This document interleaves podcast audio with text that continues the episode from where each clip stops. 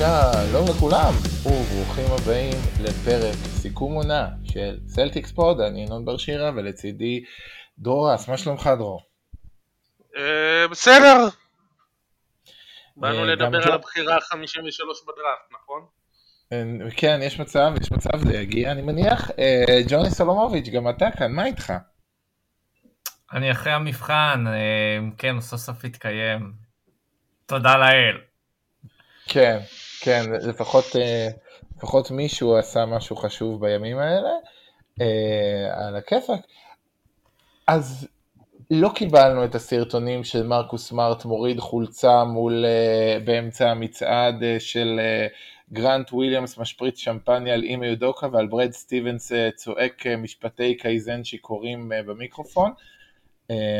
חבל, חבל, זה, זה היה יכול להיות מאוד מאוד כיף, אבל לא.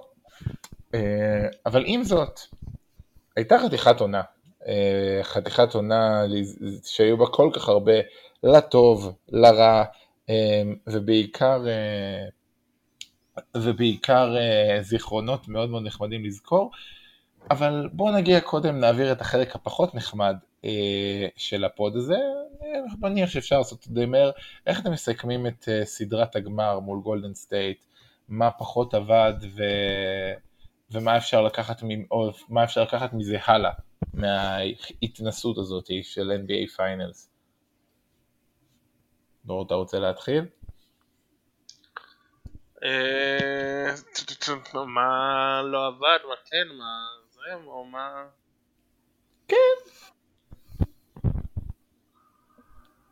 אה,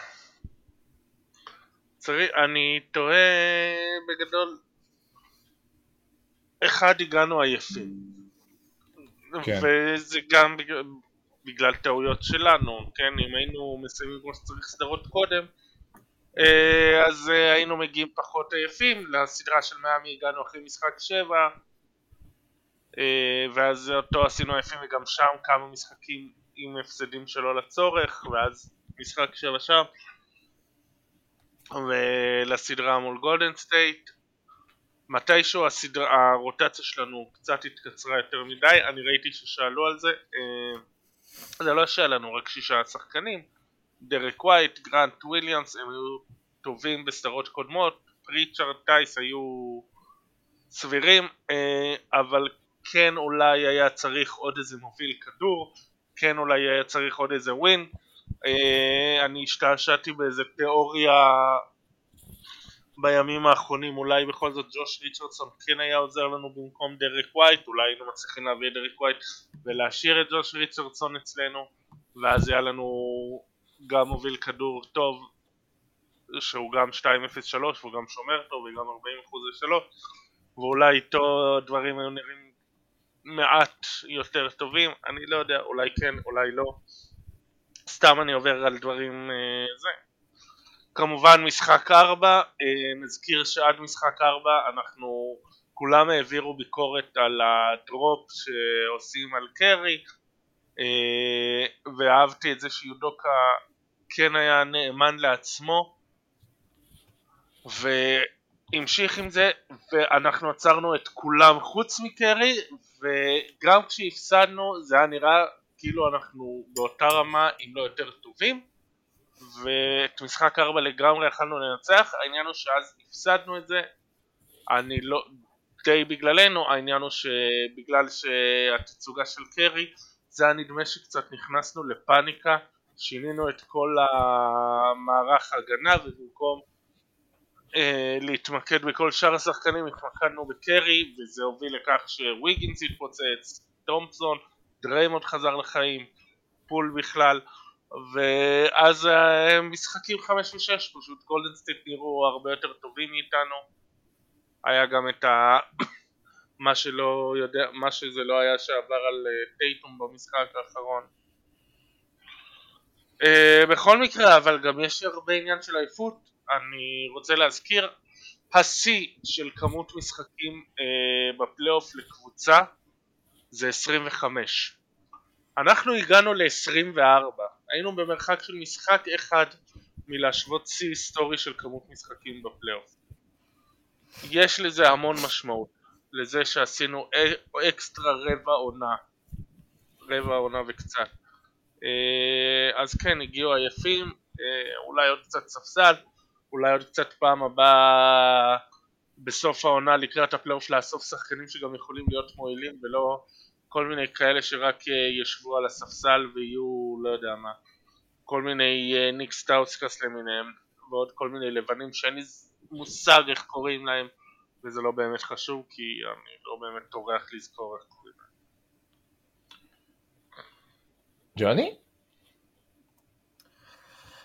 אמ, דרור די סיכם את זה טוב, אני חושב שבעיקרון מה שאפשר לקחת מזה זה שיש עוד אה, צעדים לקחת, אני חושב שזה בכל הרמות, מההנהלה שצריכה לזהות מזה מה לעשות, ואם נסתכל על זה באופן אופטימי אז זה נראה שההנהלה החדשה ברשות סטיבנס יודעת לזהות מהר דברים והיא מגיבה, ואם צריך לתקן היא מתקנת מהר.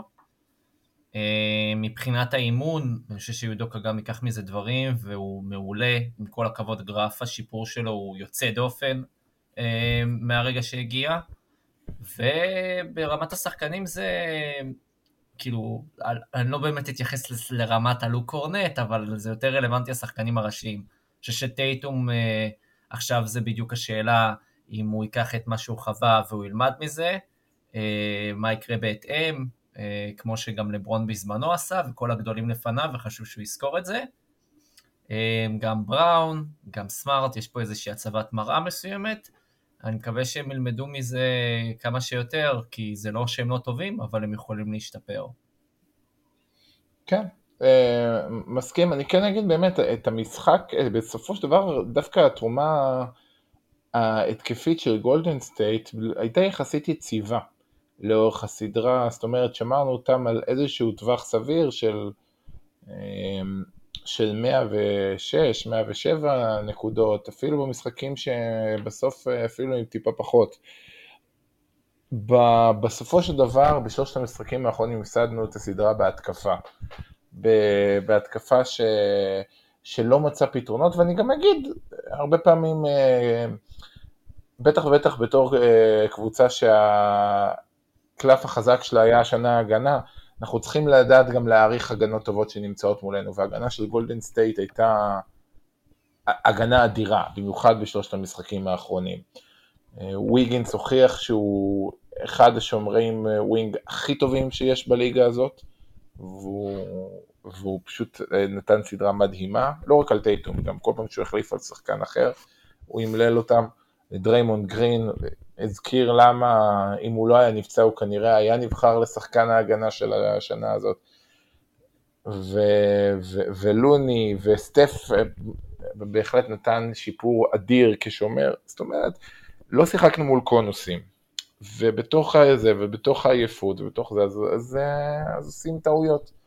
אמ, וקשה, אני, אני לא רוצה פשוט לצבוע את זה, ויש מין תחושה כאילו, בגלל שאנחנו עוסקים בזה מהזווית של בוסטון, כאילו אנחנו הפסדנו את זה יותר משגולדן סטייט ניצחו, אני לא חושב שזה העניין, אני חושב שעמדנו מול יריבה טובה יותר, הם ניצחו אותנו בזכות ולא בחסד, ואנחנו צריכים ללמוד מזה.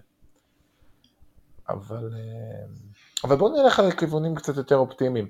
אמ, בוסטון סלטיקס עברה, עברה שנה מלאת תהפוכות. שהתחילה באמת בבירה עמיקתא והגיעה לאיגרא רמא. איזה זיכרון אתם יכולים עכשיו אה, לקחת, אה, מה, מה הדבר שמבחינתכם הכי, הכי אתם יכולים לקחת, לזכור, שתזכרו עוד שנים גם מה, מהעונה הזו?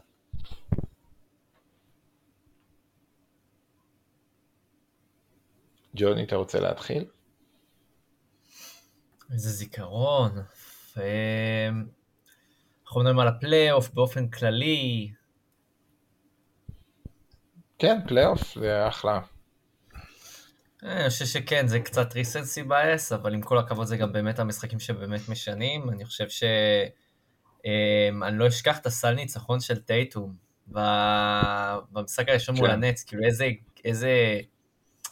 איזה season shifting המהלך הזה, כאילו לך תדע מה זה לחטוף 1-0 אה, על הראש אה, בסדרה מול הנטס, ואז כאילו לראות איך הם מטפסים מזה, הם הוכיחו כל העונה שהם מטפסים, אבל עם כל הכבוד, אני לא יודע איך הם היו כאילו חווים את זה, אין לדעת. ואני חושב שגם בכללי, כאילו, אני זוכר את משחק 7, שישבתי עם חבר'ה ששומעים את הפוד, ועם דרור, אה, אצל אה, ג'יי, וכאילו, זה היה, היה משחק נהדר. ואני גם חושב שכולם לא ישכחו את זה שהם כמעט הגיעו לבית חולים אה, עם התקף לב, וסיום של משחק 7, הנה אתה רואה, אתה כבר יודע על מה אני מדבר. משחק שבע, כן. אתה מדבר, אה, מול, כן, כן. מיאמי. היה בזה הכל, היה בזה קבוצה שהגיעה, ידעה להתאושש ממשחק 6, נתנה תצוגה ממש ממש מרשימה לאורך כל הדרך, אה, הוכיחה בגרות, הוכיחה מנטל, ואז בשלוש דקות האחרונות הלכה כפות, איכשהו יצא מזה בזול. אבל אה, אני חוזר למה שאמרת על הסל של... של טייטום, היה שם הכל בערך, היה שם מהלך קבוצתי מה, מהרגע הראשון, אה, קודם כל הגנתית, שמירה מדהימה, גם על אה, קיירי אה, של הורפורד וגם על דורנט אחרי זה של טייטום, ואז ההחלטה של יודוקה לא לקחת פסק זמן אלא להאמין בשחקנים שלו, וכדור שעובר מדרק ווייט לג'יילן בראון, למרקוס סמארט, ובמקום לעשות את המהלך המתבקש ולזרוק אז הוא מוסר את הכדור לטייט, זאת אומרת הכל, הכל התכנס שם לרגע אחד שהיה באמת מאוד מיוחד.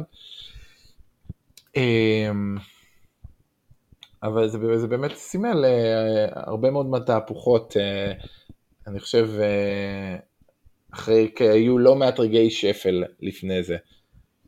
אם זה הסל עם הקרש, סל ניצחון של הניקס וההפסד למחליפי מינסוטה או למחליפי הקליפרס, לא היו חסרים רגעי שפל לפני זה. דרור, מה, מה אתה תיקח מהעונה הזאת? איזה זיכרון עולה בך כרגע כשאתה חושב על עונת 2022? שהיינו כמעט כמעט כמעט והח... והחמש דקות האלה של משחק ארבע, זה חשוב. כן. זה... איזה אמירה של אוהד בוסטון זה The City of Champions, זה כאילו אין, זה לא יספיק. חייב אליפות, וכאילו אין. כן, כן. לא, אנחנו... זה, אתה, אתה יודע, במיתולוגיה היוונית תמיד אומרים שהעונש הכי גדול שאפשר לתת לבן אדם זה תקווה. יפה, נכון. וזה בדיוק, וזה העניין, אם היינו, אני חושב שאם היינו עפים בסיבוב שני, הייתי פחות מבואס ממה שאני עכשיו, בגלל שהיינו במרחק נגיעה ולקחו לנו את זה? כן. אני, זה מאוד, אה, זה, זה מה ש... זה, כשעולים כל כך גבוה, אז גם ה, הירידה משם כואבת, כי, כי התקווה שבאמת יכול להיות מצב שהקבוצה הזאת תיקח, תיקח את האליפות, אה, אבל, אה, אבל נוצרו תשתיות שאולי יוכלו להביא אותנו שוב לשם בתקווה. אמ, בוא, בוא נתכנס קצת לאיזושהי רמת מיקרו. וזה לא פשוט, אבל איזה שחקן, תכף, אני אומר, אני הפרדתי את זה דווקא מקטגוריות השחקן המשתפר, אבל מי הפתעת השנה שלכם? איזה שחקן? גרנט וויליאמס. תשובה מצוינת. אני אגיד, אה, מישהו העלה את ה... את הסיכום, אה, את ה preview שכתבתי לתחילת העונה של בוסטון, עכשיו היה כזה את החמישייה הצפויה ואת המחליפים, גרנט וויליאמס, וכאילו עשרת, ה, עשרת השחקנים הכי בכירים ברוטציה קיבלו תמונה והאחרים היו רק רשומים. גרנט וויליאמס אפילו לא קיבל תמונה. זאת אומרת, זה היה נראה כאילו הוא, והוא מהחבר'ה שלא ישחקו השנה. אמ, והרבה יותר בנו על uh, רומיו לנקפורד ואירון ניסמית ו... וגרנט וויליאמס, קודם כל מש... השיפור ההגנתי שהוא נתן היה ממש ממש משמעותי וכמובן הכלייה שלו uh, הייתה מאוד מאוד מאוד חשובה לבוסטון. ולמה שנוצר שם. אה, ג'וני, מי הפתעת העונה שלך?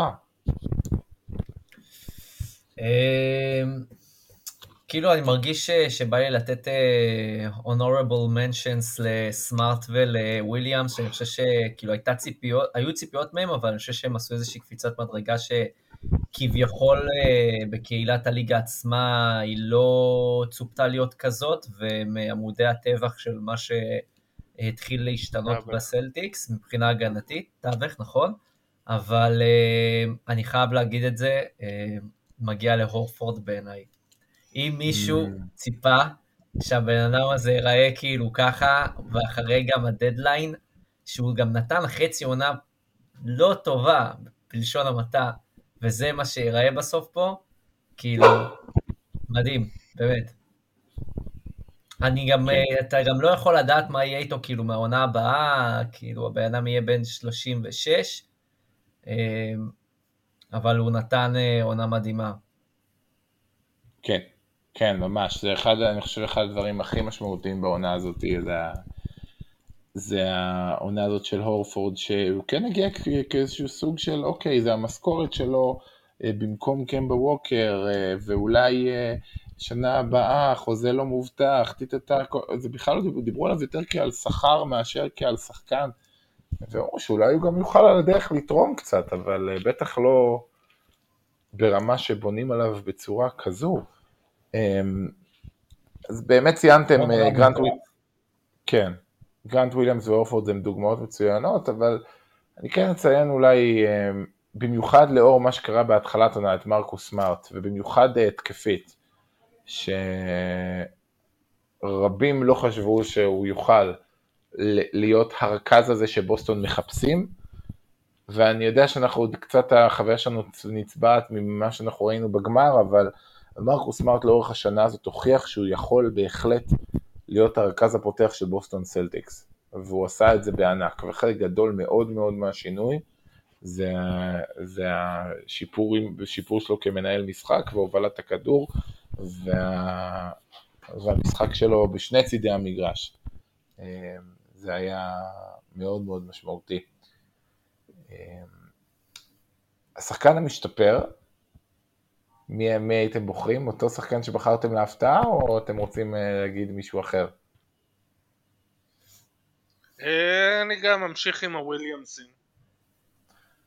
כן. אני הייתי הולך יותר על רוברט במשתפר, כי אני חושב כנ"ל. כן. שהשיפור שלו, הוא בעיקר כן שחקן שהאמנו שאולי יש לו את האפשרות להיות כזה, אבל אה, הוא הפך להיות, אה, אני לא חושב, ברמה הזאת. כן, אני חושב שאחד אצלו הדברים אבל ש... צריך להזכיר שזה חלק מזה נובע גם מהשימוש שלו, ש... איך שיודוקה השתמש בו.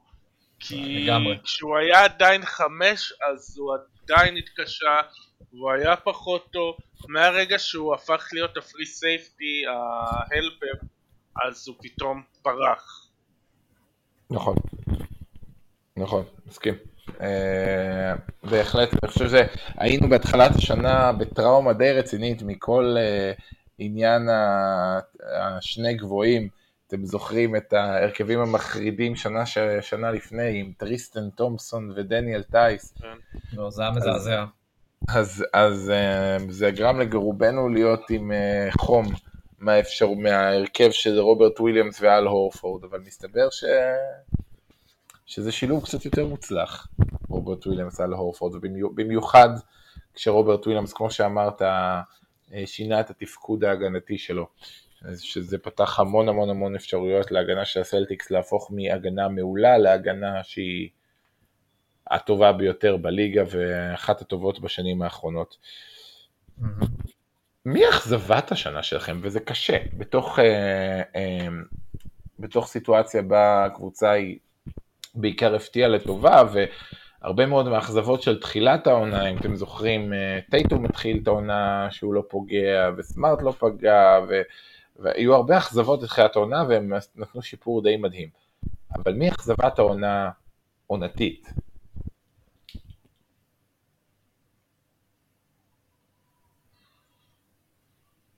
זה טוב שאתם לא חושבים, לא מוצאים שם. לא, באמת, כי כאילו, למי אתה תדביק את זה? כאילו, כאילו, אתה יודע מה עולה לי בראש, ואני בטוח שכאילו אתם, אתם תצחקו כי כאילו אין באמת מה, אבל כאילו מי, אירון דיסמית כאילו אה, בחייאת, האמת שכן. לא, אבל כאילו מסכן, הוא- שנה שנייה, וכאילו יש שחקנים כל כך טובים בקבוצה, כאילו בוא, גם רוב השחקנים שבוסטון בוחרים, בשנתיים הראשונות הם לא, הם לא משהו. בוא, כאילו משנה שלישית מתחיל, גרנט וויליאמס היה לא טוב בשנתיים הראשונות שלו, רוברט וויליאמס לא היה טוב בשנתיים הראשונות שלו, כאילו לא כולם זה ג'יילן בראון ו- וטייטום, וגם הם ביחס לשנים האחרות, שנתיים הראשונות, לא היו בשמיים לעומת השאר. אז כאילו בבוסטון קצת יותר אה, לוקח תמיד ההתאקלמות הזאת, אז אני לא בא אליו בטענות, אבל אני יכול להבין, אבל כאילו? עצם העובדה שהוא, הוא האכזבה, זה אומר הרבה.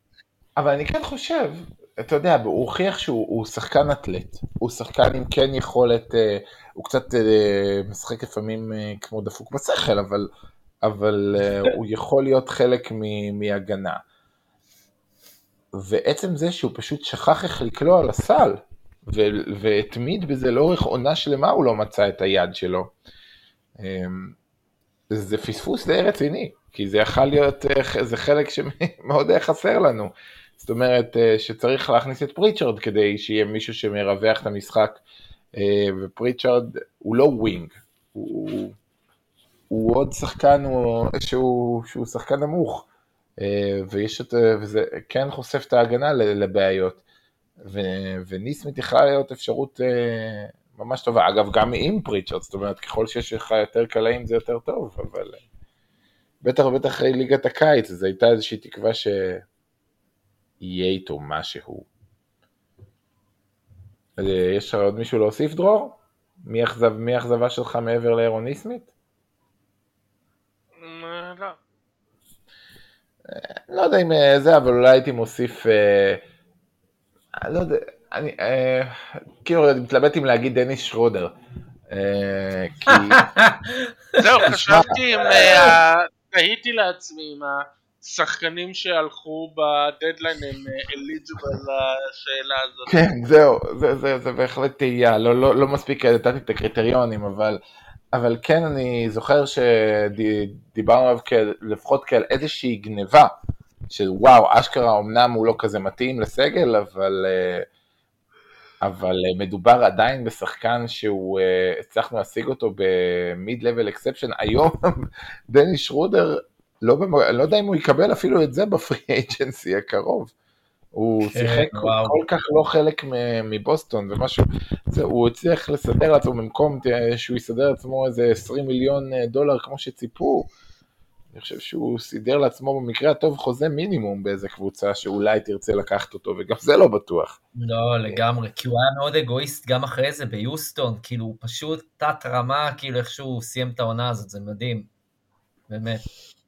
אז אה, כן, אז, אז, אז מה שנקרא, טוב, טוב שהלכת, וביחס נגיד עם אה, ג'וש ריצ'רדסון, אז יש איזה גם צביטה בלב הזה שהוא כן לפחות נתן אה, כל מיני רגעים יפים אה, בבוסטון, אז, אז שרודר, אני מניח שיש פחות, פחות תחושה כזאת. כן, ג'וש ריצ'רדסון הוא, הוא, הוא מאלה שסילקנו שהיה יעיל. היחיד. נכון. כן. נכון. אה, טוב, זמן אה, לקחת אחריות. מה הטייק הגרוע ביותר שלכם בתקופה הרעה של בוסטון? מה הדבר שאמרתם אז שאתם הכי פחות אה, מסכימים עם עצמכם היום? אני אתחיל, אה, ואני גם זוכר את זה, ואפשר לשמוע את זה בפודים בהכרח, אני זוכר את הפוד בדדליין, ושאמרתי כאילו שצריך להעיף את הורפורד על טיל. אז Mm. אה, בוא, שחקן המשתפר אמרתי, אני עומד מאחורי זה, אה, ולחלוטין בולע כובע ענק, ואני שמח מזה. אה, זהו, אני לא חושב שיש יותר מה להוסיף, כאילו, הוא היה פשוט יוצא דופן, ואני פשוט מקווה כאילו שיהיה אפשר להרוויח כאילו כמה שיותר מהבן אדם, כאילו, אם לא... אני, אני נגיד רואה אותו באמת גם כבן אדם שאם עכשיו יש את הסוגיה של החוזה, אנחנו ניגע בזה כאילו בהמשך, אז זה לא רלוונטי כרגע, אבל אני באמת רואה אותו כ team player, לא ציפיתי אבל גם ל team player באופן הזה, מנהיגות וזה, לא לעובדה שיהיה כל כך רלוונטי, כל כך טוב אה, עם הסלטיקס גם בגיל הזה. אה, מעורר השראה ואני מפרגן לו, כואב לי שאין לו כרגע טבעת, אבל תמיד צריך גיבור טרגי והוא חלק מהם. הוא לפחות הגיע לפיינלס, זה הרבה מעבר למה שהרבה שחקנים אחרים הגיעו. הוא, אה, אני לא חושב שזה, שזה כלום. אבל אה, בוא נראה, אולי... נכון, אבל הוא לחלוטין לצורך העניין דוגמה בדיוק כמו, אתה יודע, מדברים הרבה על ויגינס ומערכת רעה והכל, זה פחות מערכת רעה, אבל עדיין אני חושב שבמקום מסוים הוא איזושהי דוגמה לזה שהרבה פעמים שחקן כביכול לוזר, לא בהכרח בגללו, אלא בגלל מערכת. ווינר בבוסטון פעמיים בשתי התקופות שלו, ומפרגן לו וכל הכבוד, באמת. כן. אה, כן, בעצם אורפורד נראה סך הכל גם באוקלאומה, הבעיה שהוא היה טוב מדי, המקום היחיד שהוא לא נראה בו טוב זה פילדלפיה, ובפילדלפיה, אתם יודעים, מי, מי נראה טוב בפילדלפיה? מגיע להם. חוץ מבו קרוז, אה, אה, מהסרט של אדם סנדלר. אז בסדר. כן, אה, דרור, מה, יש משהו שאתה אמרת לאורך העונה שאתה מתחרט עכשיו? אני גם רציתי באמת להעביר את אורפורד ב trade. אה, אני יודע. ינון, השארנו לך את הטק הכי טוב, כדאי מאוד שאתה מנחית את ההנחתה. אה, אני אגיד, במיוחד ברגעים הקשים, Uh, אני חושב שכולנו, uh, עם כל זה שהיינו די נאמנים לטייק של צריך להשאיר את אימי יודוקה בגלל uh, שלא לא עושים כזה דבר באמצע העונה, עדיין היינו מאוד מאוד אנטי לבערך כל דבר שהוא עשה. אני זוכר שקראתי לו uh, טיבודוקה על הדקות העצומות שהוא נתן לשחקנים שם, ו- וזה שחירפן אותי איך שהוא מדבר עליהם בתקשורת, שבדיעבד אני כן חושב... וואי. שבדיעבד אני כן חושב שהיה בזה איזשהו, זה פשוט מי שהוא, וזה כן עבד, זה עבד מעולם, וזה הדבר המשמעותי.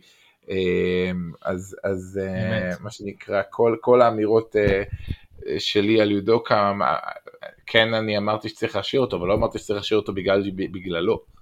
אמרתי שצריך להשאיר אותו כי לא מעיפים מאמן אחרי חצי שנה, אבל מסתבר שבאמת אה, מעבר לזה גם צריך להיות סבלניים, אה, ולמדנו את זה השנה בצורה ממש טובה, יודוקה בסופו של דבר הוכיח שהוא בעילית של הליגה הזאת, אה, תוך בשנה אחת.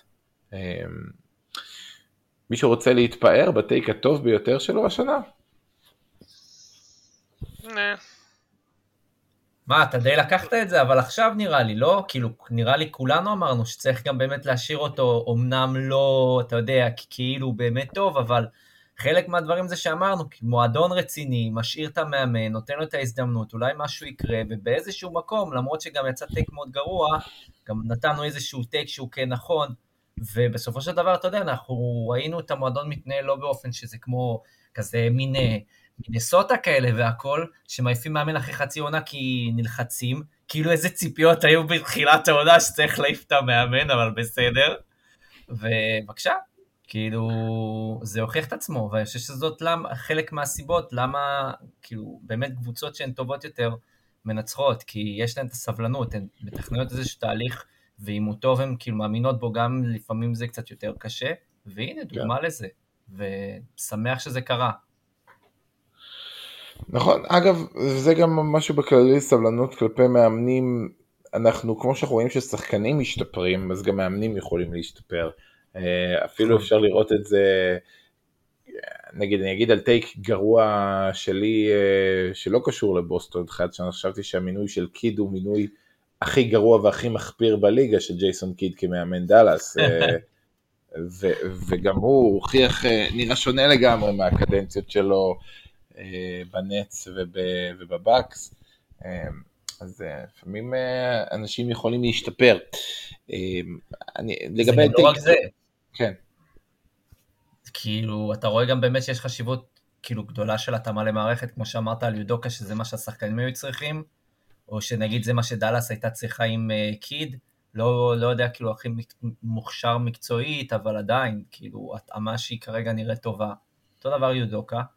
אה, ואגב, כן, אני רק אוסיף, כי דרור לא אמר, כטייק הוא ממש אמר כאילו יודוקה כאחד מהאופציות הכי טובות בתחילת העונה. אה, בוסטון החתימו אותו, וזה אחלה טייק שבעולם, כאילו גם הודגש וחשוב מאוד לציין את זה. אה, עדיף מאמן, כאילו עוזר מאמן, מישהו צעיר, מישהו עם פחות ניסיון, אבל שיש לו תקרה גבוהה בגלל זה, מאשר מישהו עם יותר ניסיון בליגה, נכון. שדווקא ההישגיות היא לא בשמיים, ואז בעצם יש תקרה הרבה יותר קשיחה וכנראה גם נמוכה יותר. מה שהרבה כן. פעמים גם מועדונים יותר קטנים עושים, הם ממשיכים לטעות בו כי הם מחפשים איזשהו סייפטי. ובוסטון אמרה, כן. ובגלל שהיא עשתה חיפוש נכון, היא אמרה נכון, ובבקשה. כן. אני אגיד רק כל טייק אחד שאני די, על ה... אחרי חצי שנה שבוסטון היו די בקאנטים, היה את, ה... את הטייק שאמרתי, ומה אם כל שנה יש איזושהי קבוצה שמגיעה ממאזן שלילי ללעבור סיבוב שני בפלייאוף, אה, כמעט כל שנה יש קבוצה כזאת. אז, אז אה, מה אם, והנה כל הסיבות שאולי בוסטון יכולה להיות הקבוצה הזאת, וזה היה נראה די מגוחך, אבל מסתבר שזה לא היה. זה לא היה, אמר, אמרתי, כמו שאטלנטה היו שנה קודם ככה וזה, אה, יש לבוסטון את ה net rating שאולי מוכיח שיש להם סיכוי אה, אה, הגנה טובה, יש תשתית, אולי, אולי זה יצליח, אז זה כן הצליח, זה היה נחמד. טוב, נשארו לא מעט שאלות על בוסטון. אה, שנותרו פטור, לא פתורות. בואו בוא ניגש קצת לשאלות אה, שהיו אה, של מאזיננו היקרים, שבאמת אני רוצה להגיד, תענוג לקרוא את השאלות שלכם לאורך כל השנה הזאת. נתחיל משאלה שהיא יותר טכנית, יש פה, יש פה לא מעט כאלה. זאב הילברט, Uh, הוא גם מציין, עדיף היה פוד אחרי אליפות, אבל נקבל פוד בשמחה גם אחרי גמר ראשון מזה תקופה ארוכה וציפייה לעתיד ירוק. האם יש חוזה או חוזים שהייתם מוותרים עליהם תמורת השימוש בכסף? ובמידה והבעלים מחליטים להכניס את היד לכיס ולהגדיל את התקציב ב-10 מיליון דולר חוזה, אה, אה, חוזי שכר לשנה, לפני, אה, מה הייתם עושים? מוסיפים שחקן גבוה וזה, ואת מי הייתם מביאים? אני אגיד שנייה, זה, זה זמן טוב גם לציין אה, רוב מה שאתה אומר פה זה לא דברים שהם אפשריים טכנית, בגלל חוקי השכר של ה-NBA. אה, ההחלטה אם להגדיל את התקציב, זה לא פשוט... זאת אומרת, אם, אם בוחרים להגדיל תקציב, עדיין אתה יכול להשתמש בזה רק באמצעות חריגות, שאנחנו נוכל לדבר על זה. יש פה, חננאל גם שאל על זה, שאשמח שתסבירו את תקרת השכר ואיך הגיוני שקבוצות נמצאות כל כך הרבה מעל התקרה עיין ערך גולדן סטייט. גולדן סטייט, אני אגיד באיזושהי אמירה כללית, גם עשיתי על זה פוד בתחילת שנה לפני אה, זה, אתם מוזמנים להסתכל, איזה פוד בונוס כזה בסלטיקס פוד על איך עובדת תקרת שכר, אבל בגדול גולדן סטייט עבדה עם השחקנים שהיא בחרה בדראפט. אמ, היא לא יכולה עכשיו כמה שהיא, זה, היא לא יכולה להחתים עוד שחקן חופשי בכסף. היא יכולה רק אה, או לעשות טריידים אה, על השחקנים שכבר יש אצלה, אה, או להמשיך ולהחתים שחקנים שהיא בחרה. זה בגדול מה שהחריגות האלה אומרות. הם יכולים לשמר את הקיים ולעבוד איתו, הם לא יכולים עכשיו להמציא את הגלגל ולהחתים שחקנים חדשים. ואותו דבר עם בוסטון. זאת אומרת, הסגל הקיים אצלנו יעבור כנראה את תקרת השכר ואת סף המס, אמ, ומאותו רגע אנחנו נצטרך להשתמש בכלים שהליגה מעניקה לנו אה, אה, להתמודד. אמ, אז איזה כלים, אה, איזה כלים יש, ותכף נדבר על מי זה אומר. אז מעבר לטריידים, יש לנו את חריגת טקס פר מיד לבל, את החריגת אמצע למשלמי מס ושכרי מינימום. אמ, יש איזה שהם שחקנים שאתם חושבים איזושהי עמדה אה, שנראית לכם אה, כמו משהו שחשוב לאייש לקראת השנה הבאה, מישהו שאתם חושבים שיכול לתרום לבוסטון, יש לכם כיוון בנושא? ג'וני? אני אעלה סוגיה בהקשר למה שגם ציינת על סמארט, אני חושב ששאלה מאוד, אה, כאילו, אם אנחנו מתייחסים לזה, גם זה מרגיש לי, כאילו, תכלס, אני לוקח בעצם צעד אחורה, אני חושב שבוסטון קודם כל צריכה להתייחס למה היא עושה, כאילו, עם, עם סוגיות חוזים שיש לה, וזה הורפורד ובראון. צריך להגיד, בראון זכאי אה, מהקיץ להארכת חוזה. אה, אני חושב שגם, כאילו, נשאלת השאלה אם הוא יממש את זה או לא, ואני חושב שהצפי הוא שלא, בגלל שהוא יכול להרוויח הרבה יותר אם הוא יאמר על עצמו, ובעונה הבאה הוא ינסה להיות אולסטאר או ב-all NBA. הוא ירוויח משמעותית חוזה הרבה יותר גדול. אה, מצד שני, כאילו, זה לפחות הצפי. אה, מצד שני, הורפורד זו הסוגיה באמת היותר רלוונטית, אתה נותן לו את האופציה, אתה אולי משכנע אותו לפרוס את זה ואז לעשות חוזה ארוך טווח. יש פה, כל, יש פה את השאלות האלה שצריך לענות עליהן, ובהתאם אתה יודע איך אתה מתקדם הלאה. ועכשיו למה שאני רוצה להגיד, העניין העיקרי, אמרת על סמארט, אבל אני כן חושב ששאלה מרכזית שבוסטון צריכה לשאול את עצמה, האם זאת קבוצה שכמערכת היא יכולה להתנהל אה, מבחינת ההובלת כדור כמו שהיא, או שיש פה איזושהי סוגיה שצריך לפתור עם playmaker, אה, כמו שגם הרבה מומחים באים ואומרים אחרי הגמר, שזה לחלוטין recency bias, אבל זאת כן שאלה שהם צריכים לדעתי עדיין לשאול את עצמם. אה, כי יש איזשהו אלמנט של playmaking שקצת חסר. נכון. יש לכם איזה שהם אופציות, שוב, אני חושב שאחד הדברים הכי משמעותיים אה, ב- ביכולת להיות עם סמארט כאחד, זה זה שאין לך את מי לתקוף בהגנה. אה, יש לא, לגמרי, מש... ברור. זה פשוט אה. עניין שכאילו אתה אז מעלה מהספסל, כאילו מה אתה עושה, ואם כן, כאילו, איפה בעצם נכנסות הדקות עם ווייט ועם אה, סמארט בהתאם. עכשיו נגיד אתה תעביר את ווייט לשתיים, זה גם מה שעשו בספיירס, אבל אה, נגיד אז מה הולך עם פריצ'רד. יש שאלות כאילו שאתה צריך לשאול בהקשר לזה, ו... אה, איך אתה גם רוצה לנצל את זה.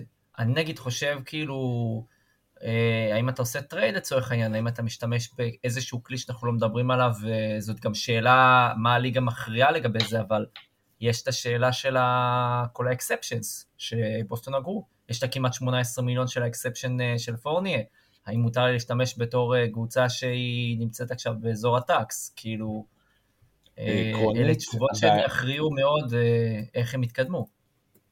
העניין עם להשתמש בדבר הזה, זה שעם בוסטון, הבעיה בלהשתמש ב exception כמו ה exception של פורניה, מי שלא יודע, יש חריגה, חריגה של איזה 17 או 18 מיליון של פורניה, uh, וזה, יש פה הרבה מאוד שאלות שדי חזרו על עצמם על היכולת להביא שחקן משמעותי.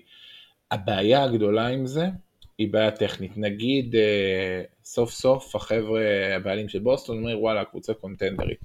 אני מוכן אפילו להיכנס עמוק עמוק לסף המס ו, ולהשתמש בחריגת השכר בשביל להביא שחקן באיזה 17-18 מיליון. הבעיה היא שאם אתה אה, מביא שחקן ב sign and trade, אתה, הדבר הזה מפעיל את מה שנקרא, את התקרה נהיית קשיחה.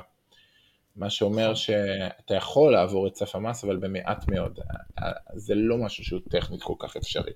זאת אומרת, אה, ה apron הוא איזה 4 מיליון מעל אה, סף המס, אנחנו גם ככה מפלרטטים עם סף המס. אני לא חושב שנוכל, גם אם מאוד מאוד נרצה והבעלים יהיו מוכנים להשקיע המון זה, בלהביא שחקן חדש ב sign and trade, זאת אומרת בלהחתים שחקן. אפשר, אם יש שחקן שהוא במשכורת קיימת כבר נמצא באיזושהי קבוצה, איזשהו שחקן שהוא ב-18 מיליון או 17 או 16 או 15 אמ, והוא חתום בחוזה לשנה הבאה וקבוצה רוצה להעביר אותו למרות זאת, אז יש אולי סיכוי אה, תמורת exceptions ומה, תמורת בחירת דראפט? אולי. אמ, אבל זה נהיה מסובך יותר, זאת אומרת אה, כשאין את האפשרות של and trade. טוב, אני רק אמ, רוצה לחדד כמה אוקיי. דברים.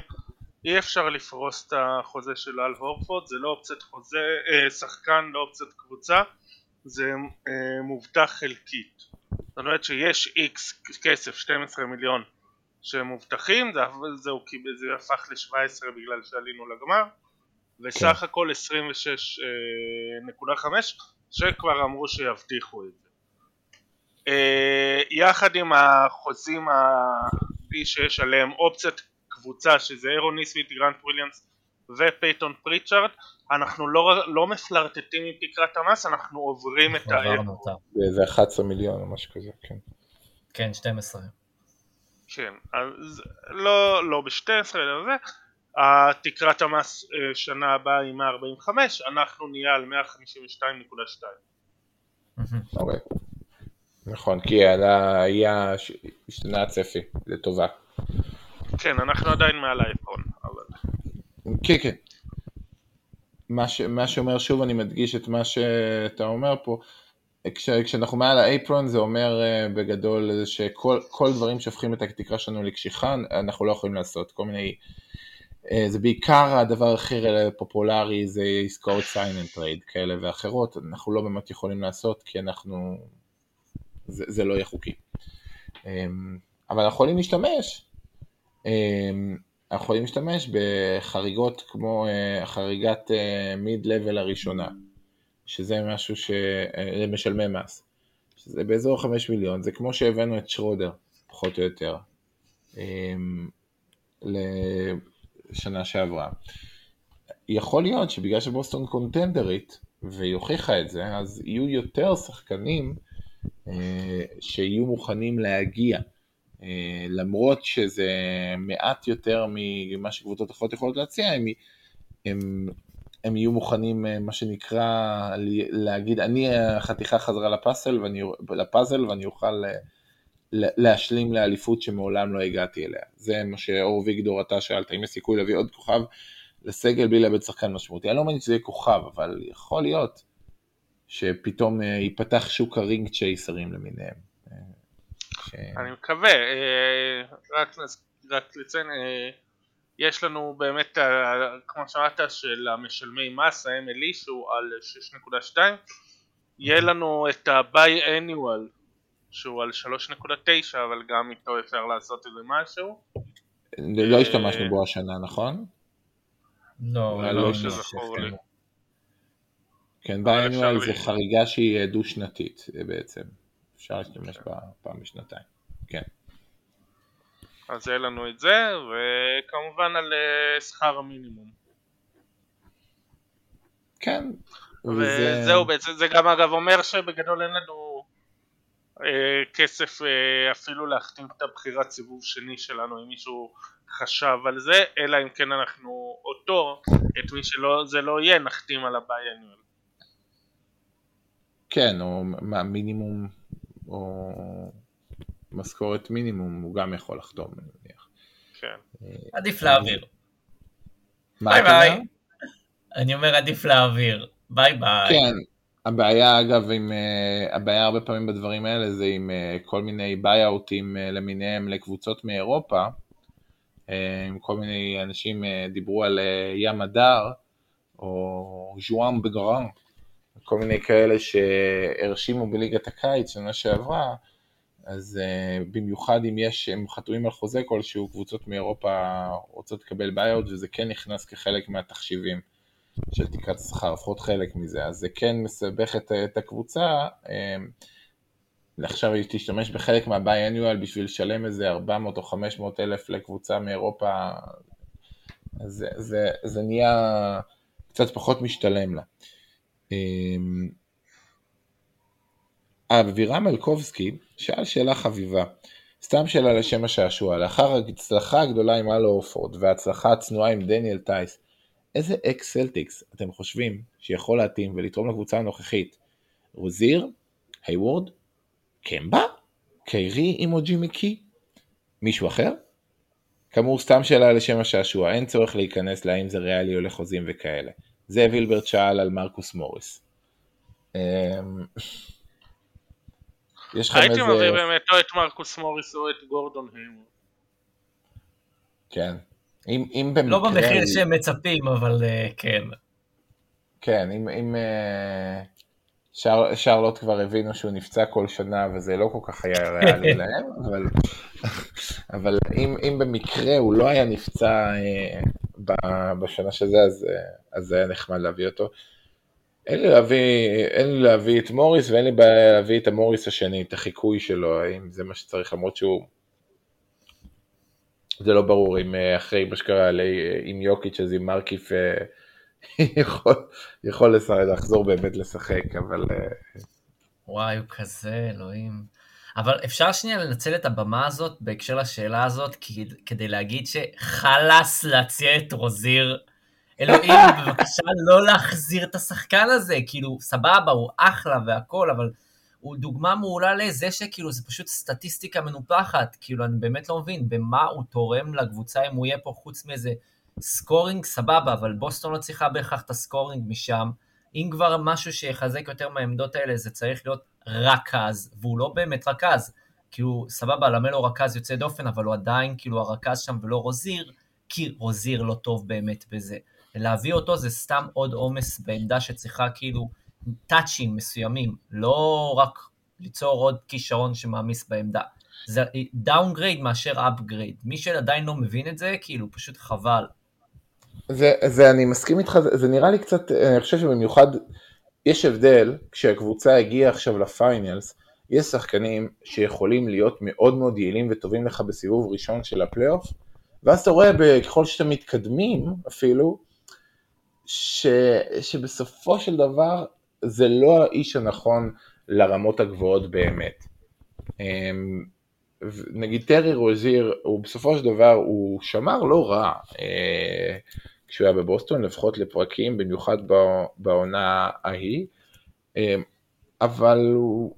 אבל אני לא סומך עליו בהקשר הזה הגנתית, אני לא סומך עליו עם הכדור שהוא לא יעשה שטויות. ו... והוא צריך להוכיח אם הכלייה מבחוץ לא נכנסת שהוא מסוגל מעבר, זאת אומרת, זה שדרוג בסדר, אבל, אבל אני לא יודע אם, אם הוא יכול, אני מעדיף, אה, תן, תן לי שחקן כמו דרק ווייט, שאולי פחות טוב לי בעונה רגילה, אבל, אבל אה, אני יכול להאמין שאפשר לשחק איתו ב-NBA finals. רוזיר דוגמה מעולה לשחקן league אה, pass, זה, זה פשוט השורה התחתונה. זה המצב. אוקיי, אמ, אני אשאל אה, שתי שאלות, הן סוג של משלימות אחת את השנייה. שי מזרחי אמר, אי אפשר למשוך לאורך זמן עם שישה שחקנים, בגמר זה יתנקם בנו. בואו נראה מה סטיבנס יעשה הקיץ לשפר את המצב, גולדן סטייט עם 15 שחקני רוטציה סבירים ועשירייה חזקה. אה, נראה לי, נראה לי קצת, אה, לא יודע אם 15, בסוף סטיב קר שחק עם שבעה או שמונה, כן. זה לא ש... כן, אבל שוב, גם דיברנו על זה קודם, שזה לא באמת היה שישה, זה כן היה שישה. לנו יותר, היה את גרנט וויליאמס, היה את דרק ווייט, שזה כבר אה, שבע, אה, פריצ'רד ודניאל טייס, זה היה, הם היו יעילים בסדרות לפני גולדן סטייט, ואז אנחנו כבר מגיעים לתשע. וזה גם תהליך שקורה כמעט בכל כן. סדרה. בכל סדרה ארוכה כן. עם כל קבוצה זה בדרך כלל מתחילים באיזה תשע, אולי אפילו עשר אם זו קבוצה עמוקה, ולאט לאט בסוף זה נהיה שישה וחצי שחקנים, כי המאמן אה, יותר ויותר מבין שהוא צריך גם טכנית, אם אתה רוצה בפלייאוף להעלות את הדקות של טייטום ובראון מ-36-37 ל-43-44, גם אם אתה מאוד מאוד רוצה, אין לך המון דקות לשחקן תשיעי. זה על חשבון מי אתה רואה, תיתן להם את הדקות האלה, יש כמות מוגבלת של דקות. זה בדרך כלל נכון. בא על חשבון הדקות של השחקן התשיעי והשמיני ברוטציה, ולא על חשבון אה, מרקוס סמארט, סתם אני אומר. נכון. ואני מקווה שנגיד אחד הדברים זה... הראשונים שיקרו זה שיפור פנימי, נגיד של אירון ניסמית, שאשכרה יהיה... נכון. פשוט תתקדם ויהיה יותר שחיק ברמת פלייאוף.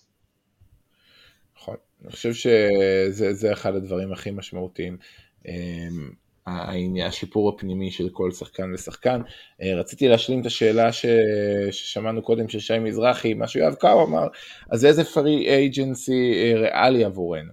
אני עובר לרשימת שחקנים בעמדות 4-5 בגיל סביר ועם שכר סביר, אני רואה את ג'יילן סמית, טוני ברדלי ואייזאה הרטנשטיין. אה, מישהו מהם יכול לעזור? אמ, מי שיסכים ל MLE, כן. אבל אני לא יודע כמה... לדעתי אנחנו צריכים יותר wing ואולי באמת רכז. כן, זה כן. קודם כל נדרש. אגב, אה, wing ורכז, אז אני חייב את השאלה של אדם חרסונסקי, אה, ששאל, האם אנחנו חושבים שבוסטון צריכה להביא guard בסגנון סקוטי ווילבקין, שיודע להוביל כדור ומהווה איום מבחוץ? אמ, נראה לי שפייתון פריצ'רד לא יעשה, לא, הוא לא פחות סקוטי ווילבקין מסקוטי ווילבקין, כאילו, כן, הובלת כדור, ההובלת כדור. שווילבקין יכול ברמת היורוליג, אה, זה, זה, זה לא שהוא מסוגל להרבה מעבר למה שפריצ'רד ברמת ה-NBA. והגנה, תן לא לי אלף מסכים. פעמים את פריצ'רד על ווילבקין. אני איתך, זה באמת, כאילו, לא... אה, אה, מה זה לא בו? כאילו, לא, לא בקטע רע, אבל באמת לא... לא. כן, זה, זה, יש, אה, זה הרבה פעמים מאוד קשה לראות כמה פערי הרמות בין מה שאנחנו רואים באירופה שעובד אה, לבין ה-NBA כל כך גדולים.